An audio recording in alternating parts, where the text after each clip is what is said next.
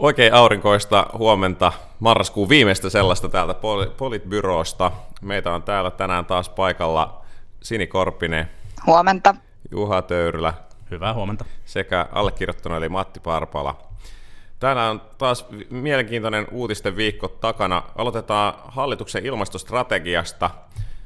Miltä näyttää, pelastuuko maapallo nyt vai ainoastaan lepakot ja linnut?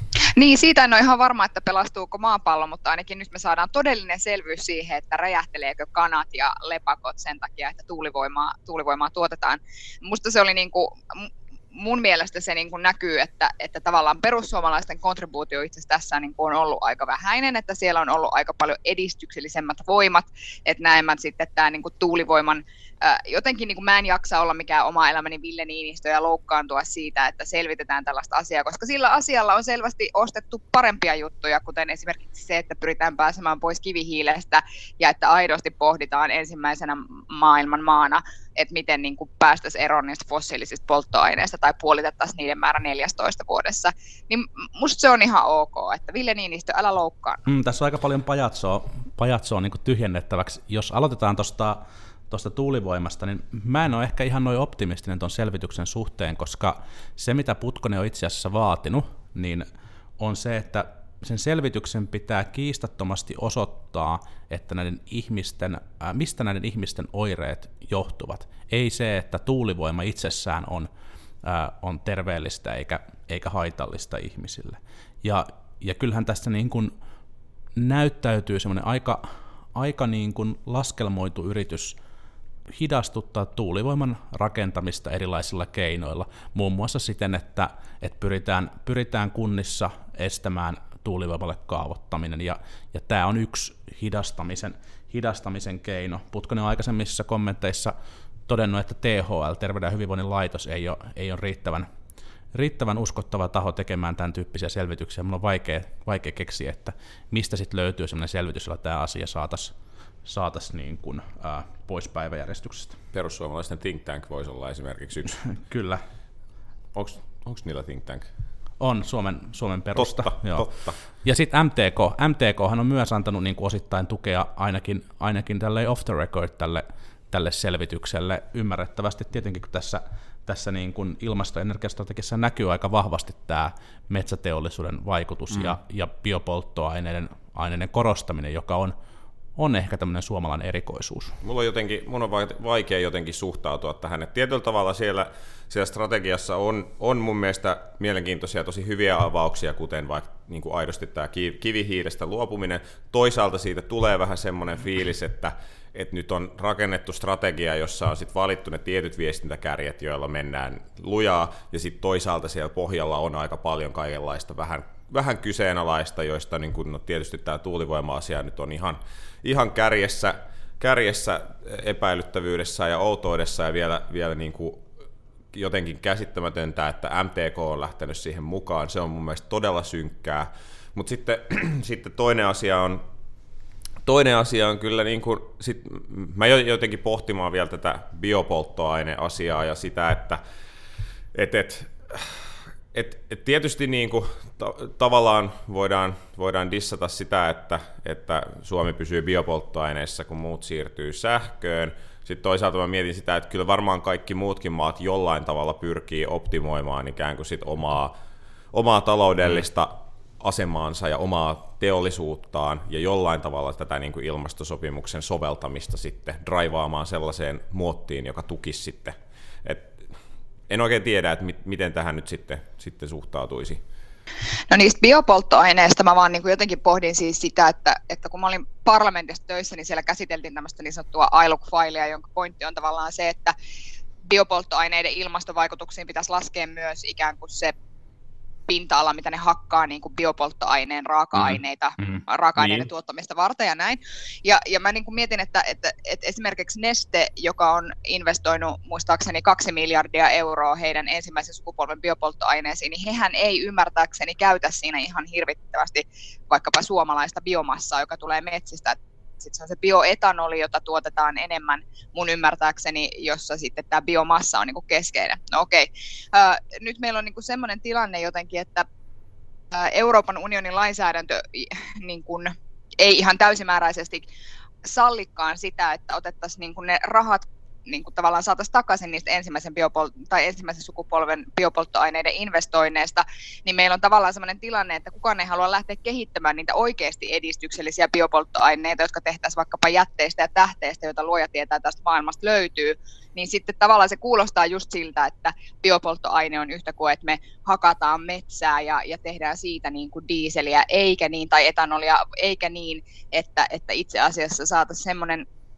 investointien äh, riemuvoitto aikaiseksi, että ihan oikeasti pystyttäisiin kehittämään niin kuin, tiettekö, muovista biopolttoaineita. Ja sitten puhutaankin jo niin kuin vaikuttavuudeltaan mm. paljon suuremmasta asiasta. Mm, kyllä. Joo, siis vaikka tässä nyt esitetty vähän kritiikkiä, niin kyllähän tämä on, on, on monella tapaa hyvä, hyvä strategia ja tässä on hyviä, hyviä tavoitteita. Mä ainakin haluan sanoa nyt tervetuloa sähköautoille autoille tuonne liikenteeseen. Se on, se on hyvä ja hieno, hieno tavoite.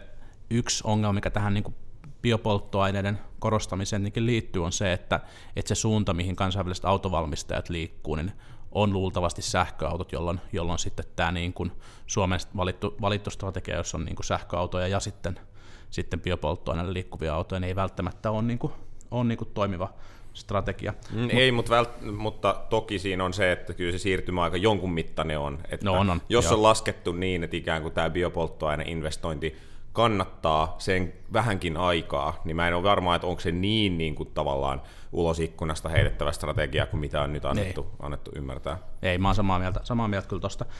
Tosta, kivihiilen, kivihiilen osalta se kirjaus on, kirjaus on myös kiinnostava. Äh, mun mielestä hieno tavoite, että, että kivihiilestä pyritään eroon niin kuin seuraavan vuosi, vuosikymmenen aikana.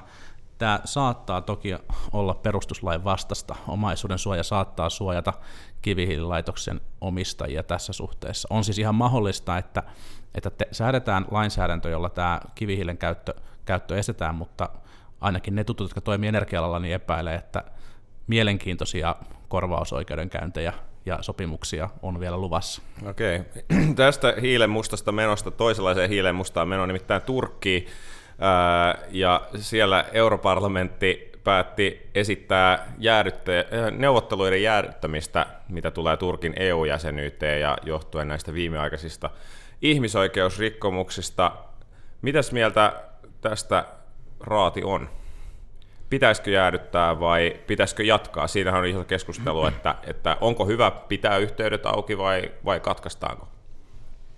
No mä sanon näin, ja mä ymmärrän, että mä kuulostan nyt ihan hirveältä niin kuin, anti-EU-ihmiseltä, mutta että mä sanon näin, että, että meillä on jo ihan riittävästi niin kuin diktatuurien kaltaisesti toimivia valtioita Euroopan unionin sisällä. Esimerkiksi se, mitä tapahtuu vaikkapa Unkarissa, niin mun mielestä se on niin räikeässä ristiriidassa Euroopan unionin tai niiden eurooppalaisten arvojen kanssa, minkä päälle tämä koko homma on rakennettu. Me ei tarvita tänne niin kuin toista samanlaista. Mä en jotenkin niin kuin jaksa uskoa siihen, että nyt jos ikään kuin Erdogan olisi silleen, että joo, että, että kyllä me tässä nyt sitten ruvetaan kuitenkin näitä ihmisoikeuksia jotenkin kunnioittamaan, että, että jatketaan jatketaan neuvotteluita, niin, niin mä en niin kuin jaksa uskoa, että se on millään tavalla kestävä, kestävä kehitys, mikä siellä on niin kuin syntynyt asian suhteen. Ei, mun mielestä on erittäin ok ratkaisu. Mä oon samaa mieltä, ei, ei Erdoganin johtama Turkki varmasti voi ikinä olla EUn jäsenvaltio. Mä oon myös tässä aika samaa mieltä ulkoministeri Soinin kanssa, joka sanoi, että, että huolesta... seinää. Rasti seinää. Me ollaan usein samaa mieltä asiasta. hän ei ehkä sitä tiedosta, mutta mä olen huomannut näin. Joo. mutta huolestuttavinta on oikeastaan se, että et EUn toimilla, sanomisilla ja ratkaisuilla ei vaikuta olevan merkitystä siihen, miten Turkin johto toimii. Ja kyllä tässä on se, se niin kuin aito peiliin katsomisen paikka, että mitä me oikeasti ollaan tekemässä, jos me, tai onko meillä mitään keinoja ohjata Turkkia jollekin, jollekin oikealle, oikealle polulle. Uh, Mutta kuitenkin kuitenkin sit, jos miettii sitä, että, että mikä se EU niin kaikista keskeisin vaikutus on ollut tälle maanosalle, niin se on se rauhanprojektikysymys. Ja, ja siinä tätä niin rauhanprojektia tulee myös jatkaa erityisesti siellä raja-alueella, ja, ja, ja ei sit lopullisesti sitä Turkin jäsenyysovea ei kannata sulkea, koska kyllä se niin kuin jollain aikavälillä taas, vaikka nyt ihan nähtävissä olevassa tulevaisuudessa, niin saattaa olla sen tyyppinen kysymys, josta josta sitten me voidaan niin kuin Eurooppana hyötyä ja, ja Turkin kansalaiset voi myös hyötyä.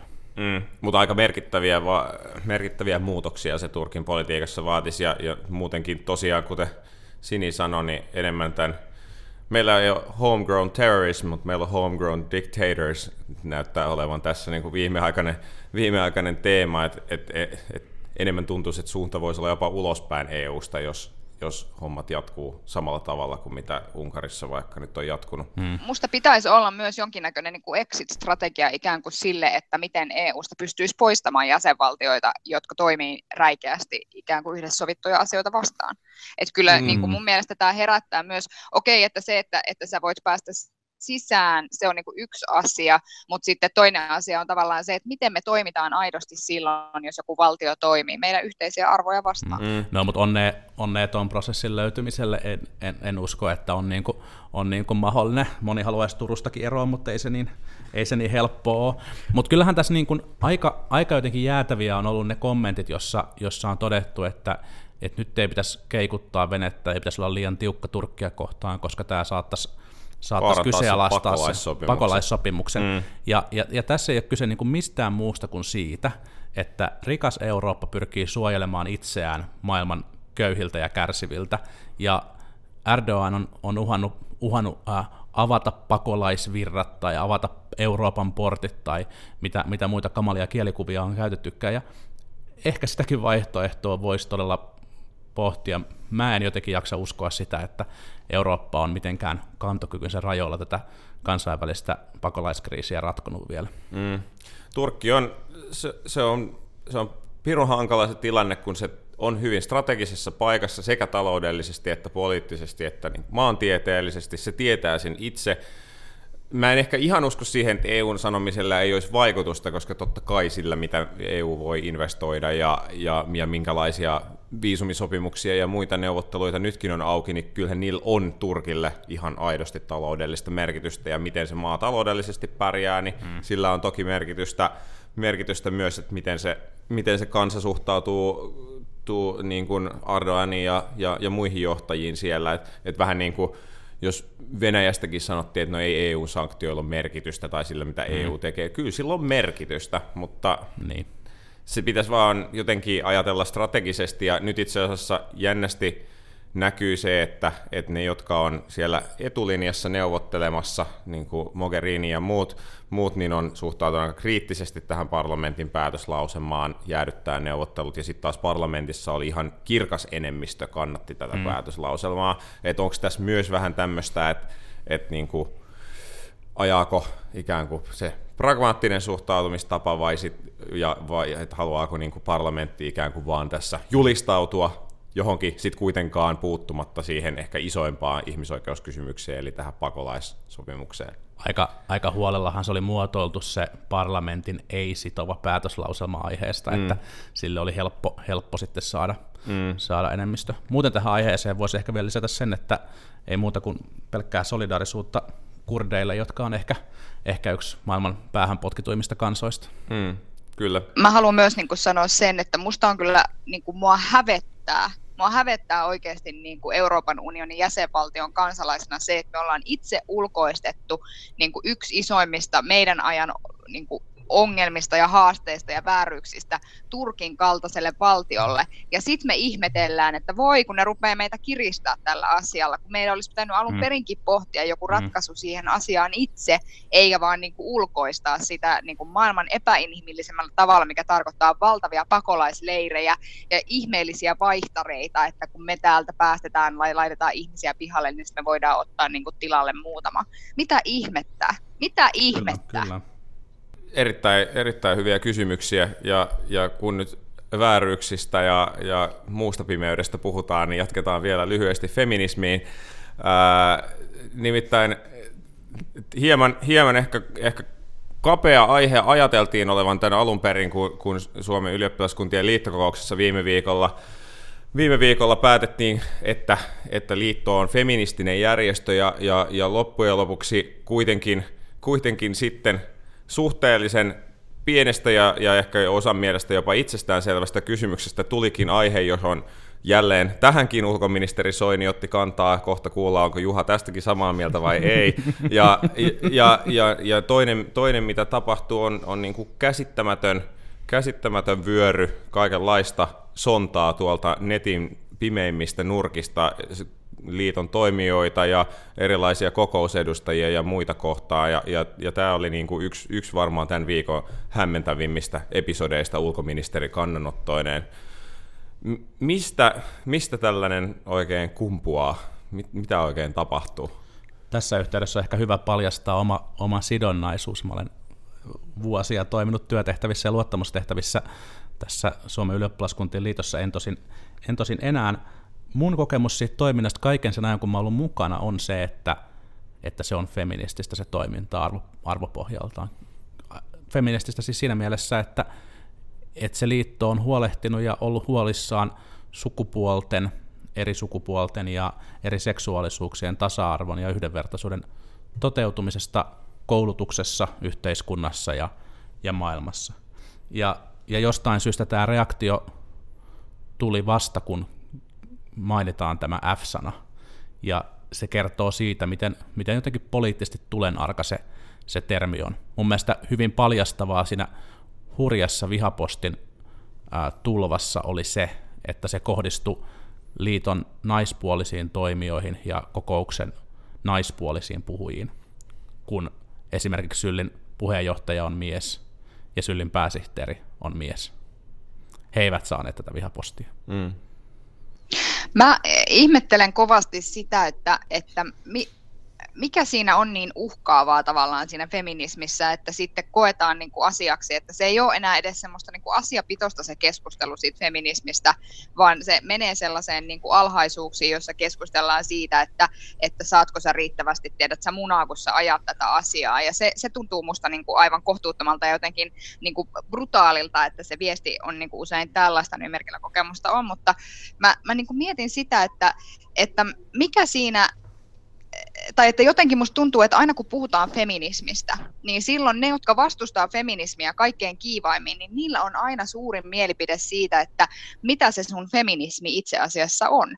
Ja ne niin kuin ihmiset sitten sanoo, että no se, että sä oot feministi, tarkoittaa sitä, että sä vihaat miehiä, mikä on äh, aika harvalle feministille ehkä se niin kuin lähtökohta siihen niin kuin koko keskusteluun, että näillä ihmisillä on niin kuin tarve määritellä se feminismi joksikin sellaiseksi, mitä se niin kuin ei ole, ja ne unohtaa sen, että feminismissä on itse asiassa ollut maailman, totta kai siellä on erilaisia, erilaisia haaroja ollut ja, ja näin, se, että kaikkien ihmisten pitäisi olla tasa-arvoisia sukupuoleen katsomatta, piste. Ja onko se mm-hmm. jotenkin semmoinen tavoite, mistä nämä ihmiset on niin eri mieltä? Toivottavasti niin, mä olen ei. joskus ehdottanut, että voitaisiin pitää tällaiset kansalliset käsitteen määrittelypäivät joka vuosi, missä käytäisiin tällaisia vaikeita käsitteitä läpi, feminismiä, tasa-arvo ja vapaus, ja voitaisiin sopia tällaiset, niin kuin aina vuodeksi kerrallaan tällaiset yhteiset määritelmät ja mennä, mennä niiden mukaan. Mutta, mutta ehkä niin kuin vakavammin, kyllähän poliittisessa keskustelussa nimenomaan on kyse niiden käsitteiden määrittelystä, miten ne halutaan ymmärtää, minkälaisia sisältöjä ne halutaan antaa, ja, ja tässä keskustelussa nähdään, että meillä on Suomessa aika synkkää ja taantumuksellista jengiä, joka ajattelee aika synkällä ja taantumuksellisella tavalla, ja heillä on, heillä on oma poliittinen mielipiteensä. On, on varmaan niin, että siinä jengissä on, on niin kuin ihmisiä, jotka eri tavalla kärsii ja on, on jotenkin voimattomia omassa elämässään ja on, niin kuin, on ongelmaisia, mutta, mutta kyllä heillä on, heillä on kuitenkin ihan ihan niin kuin poliittinen mielipide, ja he tuovat sen tähän julkiseen keskusteluun, ja, ja siihen täytyy siinä mielessä suhtautua samanlaisella vakavuudella kuin muihinkin poliittisiin mielipiteisiin. Mm. Onko kyse jostain niin kuin turvallisuuden, omaan turvallisuuteen koettavasta uhkasta, vai, vai mist, mistä se niin kuin kumpuaa? Tavallaan monesti niin kuin peloissaan oleva ihminen on monesti vihanen tai jollain mm. tavalla kanavoisin niin vihana ulospäin, ja jotenkin, jotenkin ainakin itse se, mitä, mitä näihin niin kuin reaktioihin perehtyi ja mitä niistä kuulin, niin jotenkin aika monesta tuli vaan mieleen se, että, että, että tässä kanavoituu joku semmoinen käsittämätön, käsittämätön joku pelko tai joku epäonnistumisen tunne tai joku sen tyyppinen, mikä sitten tulee mm. ulos niin kuin vihana jotain tiettyä kohdetta kohtaan, johon feminismi tällainen niin kuin ety, etymologioineen on jotenkin sit aika toimiva vihollinen. Mm. Mutta oletteko te pojat feministejä? Kyllä. Kyllä. Joo, ei se, ei, se, ei, se ei ole mun mielestä niin vaikea kysymys, ei ole kompa kysymys, mutta, mutta ehkä, ehkä tässä niin kuin meidän aikamme tasa-arvokeskustelussa on, on se ongelma, että on iso joukko ihmisiä, jotka ei koe enää olevansa osa sitä, osa sitä keskustelua. Mä niin kuin ymmärrän hyvin, että vaikka, vaikka niin kuin mun vanhempien sukupolvella voi olla, voi olla niin vaikea, vaikeaa osallistua siihen keskusteluun tasa-arvosta ja yhdenvertaisuudesta, vaikka ne olisi sille sukupolvelle tai monelle heistä ihan keskeisiä ydin, ydinarvoja, mutta jos puhutaan cis-sukupuolista ja nais- ja miesoletetuista ja, ja HLPT, IQ-väestä ja, ja muusta, niin, niin kyllä, se, kyllä se käsitteistö on niin hankalaa, mm. että et mä ymmärrän hyvin, että 5-60 ihmiset tai sitä vanhemmat, niin eivät he ole kasvanut sellaisessa ympäristössä tai sellaisessa keskustelukulttuurissa, jossa tämä nykyinen tasa-arvo ja feminismiin liittyvä käsitteistö olisi ollut vallalla. Mm. Ja silloin saattaa syntyä sellainen fiilis, että tämä keskustelu ei ole mua varten. Ja sitten osassa porukassa saattaa syntyä sellainen fiilis, että mä jopa vastustan tuota keskustelua. Mm. Ja mä en halua tällä niin kuin puolustella niitä, niitä niin kuin trolleja tai niitä, jotka levittää sitä kammottavaa vihapuhetta, vaan ehkä enemmän, mun mielestä ne on niin kuin asia erikseen, mutta ehkä enemmän mä oon huolissani siitä, että että voiko käydä niin, että tämä keskustelu tasa-arvosta menettää sen suuren enemmistön tuen, koska Matti viittasi tuossa aikaisemmin Timo Soiniin, joka, joka blogissaan lyhyesti kritisoi tätä Syllin feminismikantaa. Mä en jaksa uskoa, että Timo Soini vastustaa tasa-arvoa. Voi olla, että hänen ajattelussaan korostuu perinteiset sukupuoliroolit enemmän kuin vaikkapa, vaikkapa meidän ajattelussa, mutta kyllä siellä jotain sellaista hyvin niin kuin perisuomalaista, kaikki me ollaan samanlaisia syntisiä, kaikkia meitä pitää arvottaa samalla tavalla, ja, ja sitten toisaalta hänen ajattelussaan tällaista niin kuin kristillistä, olemme kaikki, kaikki niin kuin samanarvoisia ajattelua on, mm. ja, ja jos me menetetään ihmiset, jotka ei niin kuin hyväksy jotain tiettyjä käsitteitä tasa-arvon puolustajista, niin, niin mä pelkään, että tasa-arvo saattaa kärsiä siinä. Mm. Tämä on varmasti aihe, johon tullaan palaamaan vielä, vielä useita kertoja, mutta tässä tämän, tämä hieman ehkä synkeissä tunnelmissa sujunut viimeinen marraskuun politbyro, ensi viikolla joulukuu ja toivottavasti hieman iloisemmat teemat. Kiitos tämänpäiväisestä. Kiitos. Hei hei. Kiitos.